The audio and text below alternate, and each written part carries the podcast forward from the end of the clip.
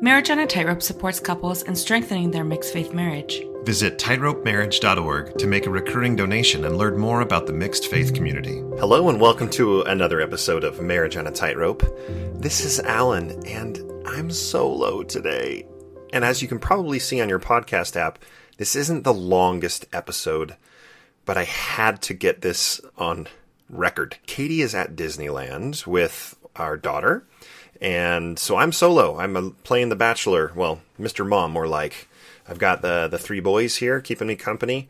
And something happened tonight that, without exaggeration, the best conversation I've ever had with my eleven-year-old. And I wanted to, while it's fresh, get it recorded and uh, Two Birds with One Stone release it as a episode of our podcast. So we're going to consider this part two of teaching your children. And in this one, it's uh, teaching confidence, or teaching how to gain confidence. My oldest has always had a problem with being very hard on himself. And it's very frustrating because he's a very talented kid. Uh, when he puts his mind to something, he, he really can be stubborn, like Katie, and in a good way, where he'll push and push and push and push to get better and do good.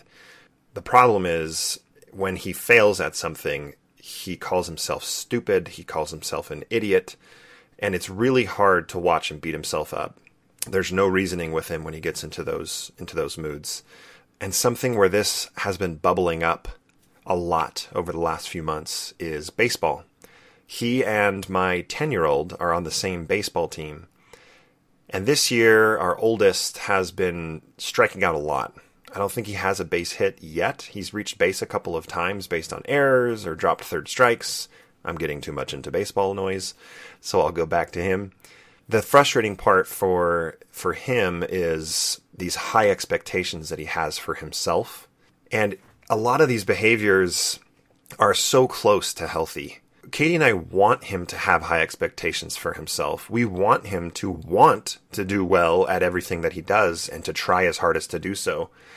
But when he fails, how he responds to it needs to change. He calls himself an idiot. He throws his glove around. He smashes the bat on the ground. Not the right behavior for him.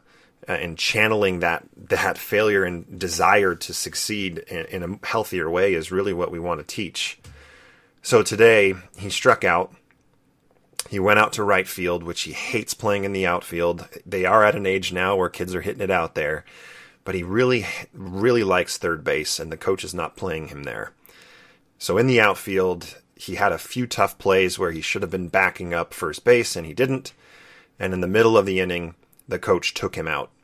Yelled at him saying, you need to pay attention. We can't have kids not paying attention out there. Puts another player in. I was totally fine with that, co- with the coach's decision in that case. It, it was, let's learn a lesson here, but I knew that he was going to really take it out on himself. So after the game, we're walking back to the car, and my oldest is throwing his glove, and I say, son, tell me, talk to me, use your words, tell me what's going on. And he said, he grits his teeth and says, in the car, I'll tell you in the car. And as soon as we got into the car and the doors closed, he just started crying. And the anger turned into just overflowing emotion. You can tell, like, he's not just losing his temper here. He, he's really upset at himself. He's really upset at the, the coach for taking him out. And, and I had to talk to him and say, look, sports are getting harder. You're not Little League anymore. You're, it's called the National League, and the pitchers are throwing harder. The ball's coming at you faster. Kids are going to be hitting big pop flies into the outfield. And guess what? If you don't perform, coaches are going to replace you. It's no longer raise your hand if you want to pitch and everyone gets a turn. If a kid does well at shortstop, he's going to play shortstop, and no one else will play shortstop. That's kind of where it, sports are going at this age. And in the past, he's just been used to being able to ask the coach, and this is where I want to play, and that's not how it is this season. So he was very distraught. We get home, The good conversation is coming soon. The uh, we get home and getting the other kids ready for bed, and he's still in his baseball gear, sitting on the couch with his head in his hands.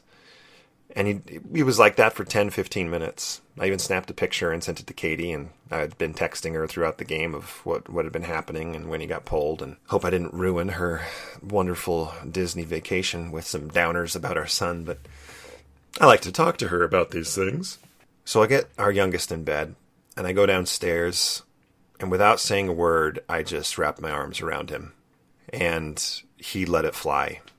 He started crying again and just hugged me tight, and we didn't say anything for a good minute, and I just kind of rubbed his back, let him cry. When I backed up, I held his hands and I said, "Son, I want you to know that I don't care about the results. You could strike out every single time for the rest of the year, and I will not get mad at you. I will not think less of you. I will not love you any less. What I'm really concerned about is how hard on yourself you are. You expect so much from yourself, and you expect so much performance in this sport that you love." And he tells me time and time again, he doesn't want to quit. He loves the sport. He's just so terrible at it. And he's not. So much of it's in his head. So he's looking at me and he's crying. And I say to him, "Why are you so hard on yourself?" And usually he would respond with, "Because I'm so bad at everything I do." And he's he's very much a Sith, where he deals in absolutes. He's either the best or the worst. Oh, I've just brought out my Star Wars nerdery. Anywho. But this time he didn't say that. This time he didn't beat himself up again. He said, "I don't know. I don't know why I do it. I don't have control." And the look in his eyes was just heartbreaking. Because he looked at me and he just said, "I don't know, Dad. I don't like it. I can't control it. I just get, I'm so hard on myself." And I said, "Son, I'm glad you care. I'm so glad that you want yourself to succeed. We just have to do our best to recognize when you're beating yourself up and channel it into, how am I going to get better? How am I going to gain that confidence?" Because isn't baseball a lot more fun when you're smacking balls around the field? You're catching pop flies. And, and he smiled and said, "Yeah, it's great." And I said, "I want to help you get there." We talked about the next time we can go out and practice better um, hitting techniques. And when he's done with school tomorrow, we're going to do it. We talked about a similar situation that I was in, in, in Little League when I was fourteen. I was six foot five as a fourteen year old. And I had, I stood straight up in the box. Again, I'm getting too deep in the baseball talk here, but I tried to empathize with him and, and show him, look, I struck out a lot because I grew really fast between one season and the next. I was six foot five. My strike zone was enormous. And my coaches, they benched me because I was striking out, but then they worked with me, and so did my dad, to say, we're going to get you to squat down in your stance a little bit. Mark McGuire does the same. He's six foot five as well. He squats down and his strike zone's very, very small. And once I got used to that, I was crushing balls. I was hitting them all over the field, and it was a lot of fun again. I said, "Jackson, I will do everything I can to help you get there. And really, it's good you want to succeed. It's good you want to compete. That's great. Let's just not beat yourself up about it."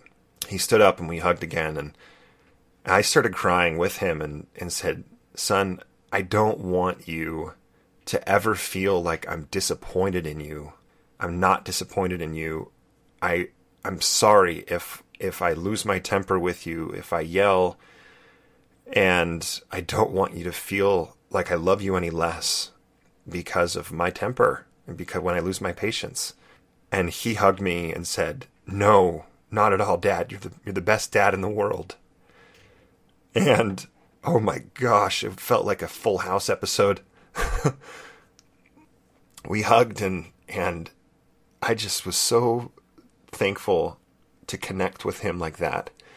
because he can be hard to connect with, and I can be hard to open up. And you you get in that situation with your kids when you're completely vulnerable and you're just talking to t- you're talking to each other as two people that love each other, and there's no pride at all involved. You recognize the hurt and you just hug it out.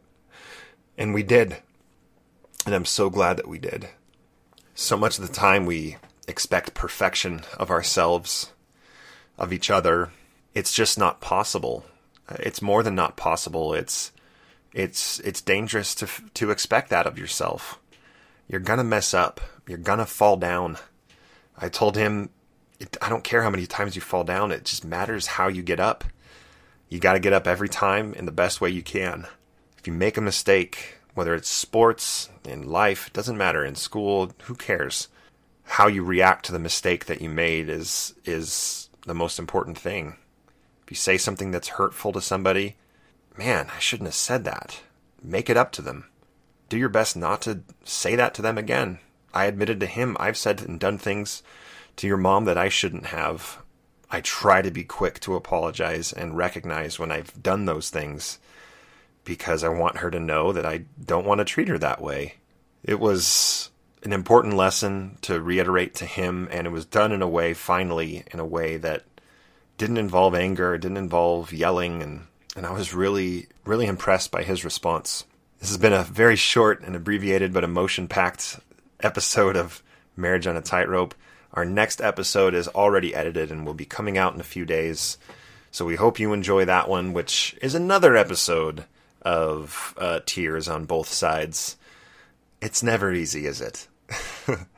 Make sure to join us on Instagram. I'm not used to doing the Instagram plug. I need Katie for this, but it's Marriage on a Tightrope. Katie keeps that updated. You can also email us on marriageonatightrope at gmail dot com. We'd love to converse with you. We'd love to meet up with you. You're not alone.